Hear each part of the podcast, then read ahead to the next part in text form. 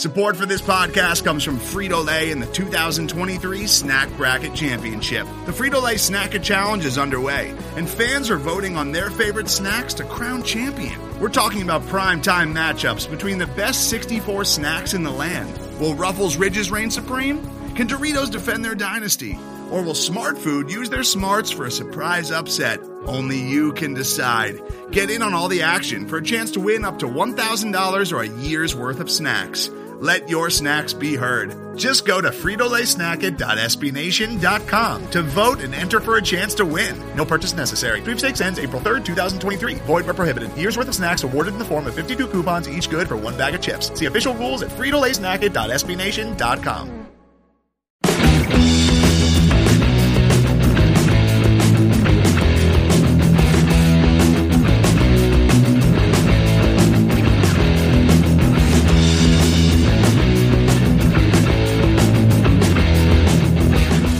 everybody. Welcome to another episode of a very stable podcast. I'm your host, Stephen Reed.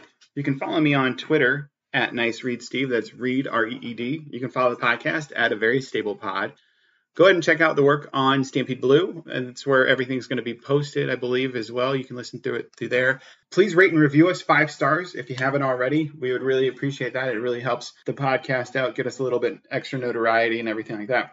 So, today's episode, we're going to talk about preseason week one. Finally, finally, we've got football.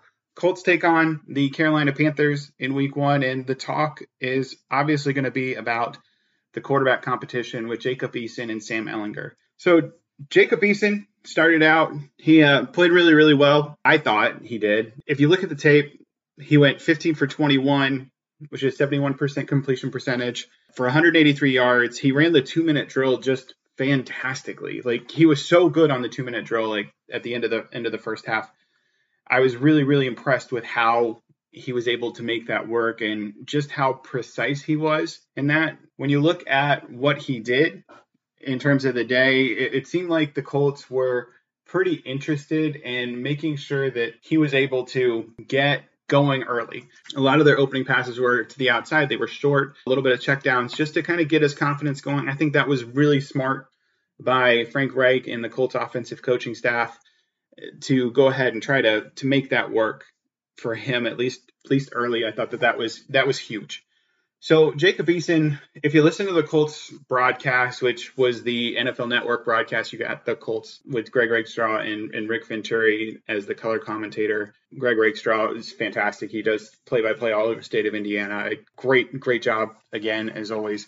Rick Venturi seemed to be a little bit, I, I want to say, kind of one-sided in his analysis. If you listen to the first half again with Jacob Eason, it seemed like he was overly critical of Jacob Eason. And then when it came to the second half with Sam Ehlinger, he was overly positive with Sam Ehlinger. And I don't mind if, if the color commentator is critical of the Colts. I think that's good. It gives the fans something that is more, I guess, realistic to what they're seeing versus having somebody there that's just a cheerleader. I just want it to be a little bit more consistent between the two. So Jacob Eason made a lot of great throws. I mean, the throw to Parris Campbell, it was just brilliant. Honestly, like it was one of the best throws, uh, probably the best throw out of any first time starting quarterback in the preseason and throughout the entire slate of preseason games. I thought that throw to Parris, where it was just like, we always talk about Jacob Eason having one speed.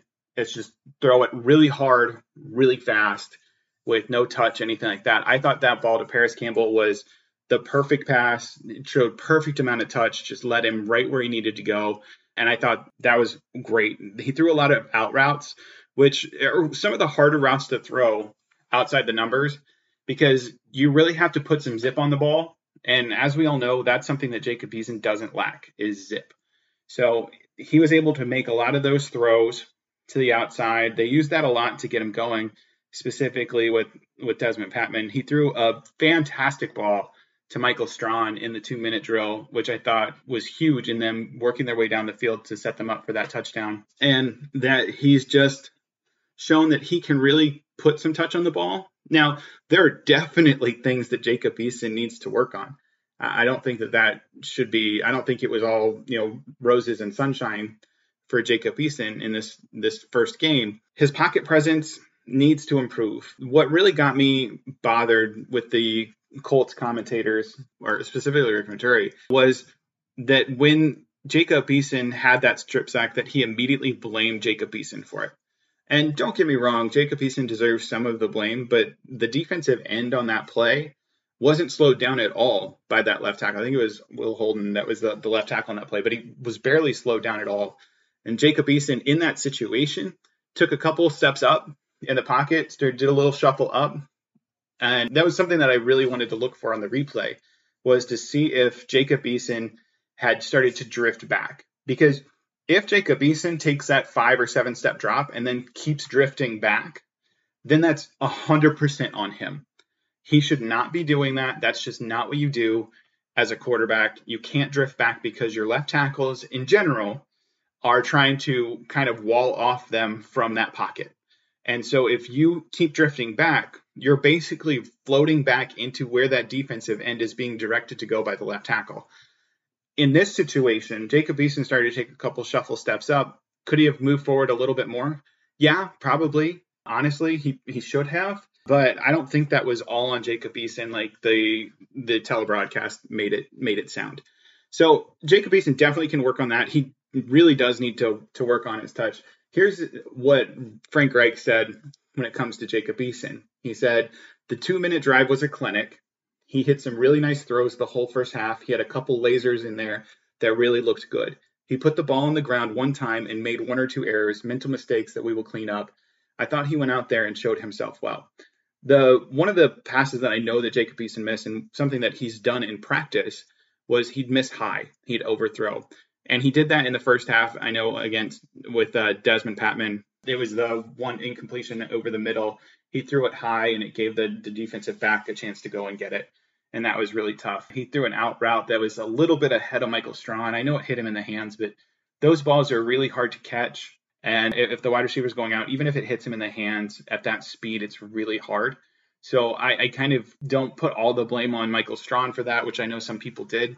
I thought that that was probably more so on Jacob Eason needing to show a little bit more awareness on the touch.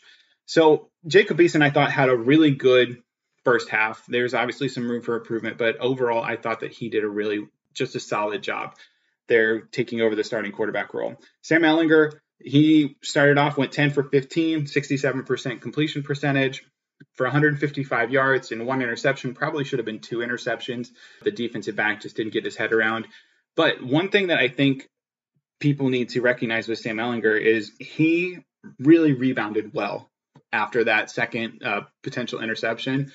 He came back in the fourth quarter and played lights out. Now, people will discredit that by saying, okay, well, he went up against third or fourth stringers. Yeah, that's true, but they're still NFL players. And so I think that needs to be taken into consideration as well. That 47 yard throw to Tarik Black, old teammate there at Texas. And then he had immediately right after that on like a third and five in that same drive, he threw just a perfect ball, like spot on in the window right there for Tyler Vaughns, who was able to make make that catch.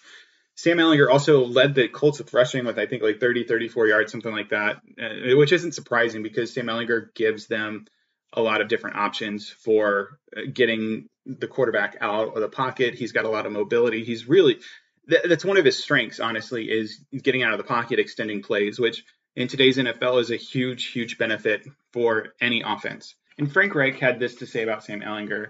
Sam had a rough start with the interception. We had a mental error on that play. Somebody ran the wrong route. I got to see the tape to see how it all played out. Still wasn't a good throw. But then Sam bounced back. That's the kind of thing we want to see from our quarterbacks mental toughness.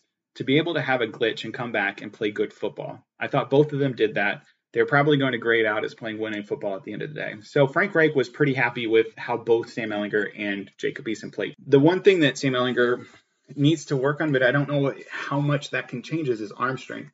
So his interception, both the, the the one interception that actually was intercepted, and then the other one where it should have been intercepted, were both on out routes.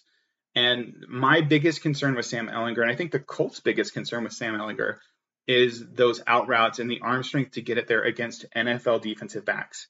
Because in college, he could make that happen going up against some of the, the teams that Texas played. In the NFL, you can't. It's just that simple. You've got to be able to make that throw, and that's the one thing that concerns me.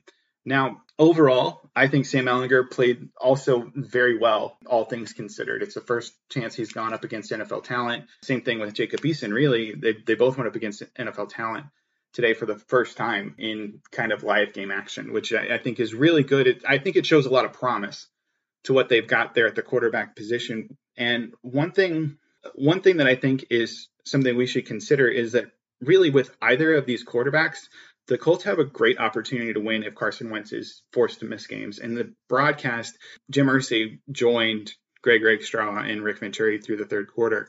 He had made a comment about Carson possibly missing two games, and he said hypothetically, so maybe that might have him been tipping his hand a little bit that Carson Wentz might miss those first two games, which I don't blame the Colts for for wanting to sit him out against Aaron Donald, especially if Quenton Nelson, Ryan Kelly aren't 100%. They don't have the left tackle because those first two games are really, really tough for the Colts of Seattle and and the Rams. But I think the important thing is no matter which quarterback they go with, both of them give them an opportunity to win. Jacob Eason's got a great arm, and you can see that it slowed down for him a little bit. He didn't seem rushed. Didn't didn't seem like he was panicking or, or rushing anything really. Sam Ehlinger is like they've said, he's just a playmaker, and he's able to get out of the pocket and, and make some moves, being able to extend plays with his legs, everything like that. And so I think in terms of if you're looking for a guy to start, at least short term, you know, there's a part of me that thinks that Jacob Eason is the better quarterback, but I think Sam Ehlinger might be one of those guys that actually gives you a chance to be a little bit more creative. Now, he is definitely limited, and that's the biggest concern with with Sam Ehlinger is that he can't make all those throws. So you might see defenses not play that deep coverage because they know that he really can't make that throw. And versus Jacob Eason, which you know he can make any throw across the field without any any issue. The problem with Eason obviously is his pocket awareness, so you got to work on that. But honestly, I feel like the Colts are confident, and I'm actually pretty confident that no matter which quarterback they start for those first two games, if that is the case, they're going to have an opportunity to win those games. I don't feel like this is a situation where you're running through and with the year that like Peyton Manning was injured and you just kind of ran out a string of quarterbacks and you never really thought that any of them would be able to win. I think this is a very different situation. And I think that either quarterback with the proper game plan, which I believe Frank Reich will put in place, with either quarterback, I think the Colts have an opportunity to win. And I think that that's huge for the Colts, uh, especially early in the season. So, other guys I want to talk about, I mentioned him when talking about Jacob Eason, was Michael Strachan wide receiver. He's been playing very, very well through training camp. So I was excited to see him do it in the game. He went three three receptions for 57 yards, had a great play on the uh, two minute drive. He was able to make that catch, haul it in, uh, go jump ball, tight coverage, pulled it down, strong hands. It's everything you really wanted to see from him. He missed that one on the out route, but again, I, I don't think that's all totally on him in that Dezmon Patmon, five five receptions for 49 yards. I thought he played really, really well. It's going to be an interesting situation what the Colts do with their wide receiver five, wide receiver six, because as of right now, I kind of want to see them run with both Dezmon Patmon and Michael Strachan and maybe potentially cut Ashton Dulin. And so I'm interested to see how that plays out just because both Michael Strachan and Dezmon Patmon have played very, very well the past week and then played very well in the preseason game. Other guys I want to talk about the defensive ends this week played very well. Also, uh, Kemoko Turay had three quarterback hurries and two hits. Ben Banogu had one quarterback hurry and one fumble recovery. And Isaac Rochell kind of struggled, I thought, and especially with the Chuba Hubbard run when he got that got loose, got those 60 yards, and then uh, immediately after that, he was not he was able was able to get some pressure on PJ Walker, but then let him break contain and allowed him to scramble and op- set up the touchdown pass to Tommy Tremble. So Isaac Rochell had like an up and down day, but I think that he overall finished pretty well. Kemoko Turay and Ben Banogu, I thought, had pretty solid days, especially given that they weren't sing at all. It was just you know four guys lining up and go, and you saw the Panthers keep a guy in and make sure that they had hat on a hat and they double team the defensive ends, especially with the Colts sitting out a ton of starters on defense. The uh, other things we want to talk about injuries. TJ Carrie got hurt, got a knee injury. They kept him out for the rest of the game. Marvell Tell got hurt, had a growing injury. I think Quartney Davis also had a had a Quartney Davis had a shoulder injury, and the, none of those guys returned, which makes sense. You don't want to risk them coming back in a preseason game. And the last thing I really wanted to talk about was the taunting penalty uh, and how ridiculous that that is. So Benny LeMay, Colts rookie running back, undrafted free agent, had a great run where he like carried the entire Carolina Panthers defense for like 10, 15 yards. And then at the end of the run, just kind of like did a little flex. He's like, yeah, this is great. I did it. And then flexed at the pile and then came up and did it again out in the crowd. And the, referees threw a penalty flag. And you sat there and you looked at that and you go, wait, seriously? That's what they're going to call a penalty on? Like he didn't really do anything. Like, and the trouble is when you looked at the NFL guidance on these penalties, one of the plays that they showed was Parris Campbell from last season, where he got to the Jaguars guy's face, flexed his muscles, and just got in his face. Now, I think this was a little bit different. Actually, I think it was a lot of bit different because the Parris Campbell one, I can, I can see he got called for taunting on that penalty or on that play and got called for the penalty. For this Benny LeMay one, I was pretty upset because it didn't seem like he was going at an individual opponent per se. Yeah, he looked down, but honestly, the entire team was over there. Like their entire defense was over there. And he had just run for 15 yards. He was celebrating a huge play that you know might be able to make him a practice squad player, if not for the Colts somewhere. And then the referees throw that penalty and just kind of wipe it out. And I mean, the run still stands, but still gave him a penalty for that. And I just thought that that was absolutely ridiculous. I think the NFL needs to go back in and try to figure that out so then they can make it a little bit more consistent for the players and not not rip all the fun out. Like that's the sad part. Uh, you know, you want to. It's just really upsetting that they went ahead and did this uh, to a guy that was really just having a lot of fun, celebrating, was really excited about what he did.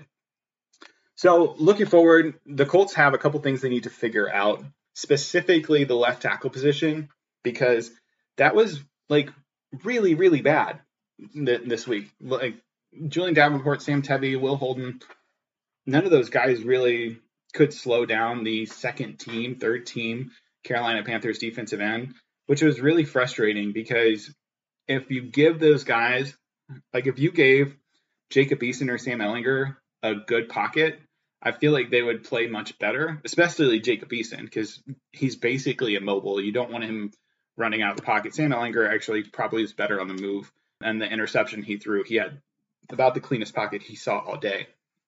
But they need to figure out the left tackle position or find out how soon Eric Fisher is going to be back because he needs to, if they can get him back sooner than later, as long as he's healthy, they need to get him back as soon as possible because I don't feel confident about this left tackle group going forward. And the other part is the offensive line as a whole. You didn't have, I think, four out of five starters. You might not have had any of the five starters in this week, which was really kind of frustrating because you really wanted to see get a better idea of how Jacob Eason and Sam Ehlinger played when they were given the opportunity. And by having a kind of a mismatch offensive line, it really kind of took away from that. So hopefully next week against the Vikings, the Colts will be able to have a little bit more solid offensive line play and they'll somehow figure out what's going on at left tackle because I really want to see these guys get an opportunity to play against top competition, but also like really have time back there to throw. And in the regular season, the Colts are going to be able to give that time to Carson Wentz, who hopefully, again, will only be out, you know, first two weeks at most. That's what it sounds like Jim Irsay thought. But again, I, I feel like the the offensive line they've got to figure it out because otherwise this team's going to be first two weeks are going to be really, really, really, really d- difficult if that left tackle position or if the offensive line kind of stays what they're at today. I don't think it will because I expect Ryan Kelly to be back, Braden Smith, Quenton Nelson all to be back by about week one. Hopefully Eric Fisher can come back soon and that can really resolve the offensive line. But once they get that offensive line figured out, I think this team will play just so much better because they're going to have so much more consistency and the quarterback's going to have a lot more confidence back there standing firm. So that's it for today's episode. Everyone, Thank you again for listening. My name's Stephen Reed. You can follow me on Twitter at Nice Reed Steve. You can follow the podcast at A Very Stable Pod. Again, rate and review us five stars wherever you get your podcast. Check us out over at stampedeblue.com. And thanks again for making me a part of your day. Have a good one.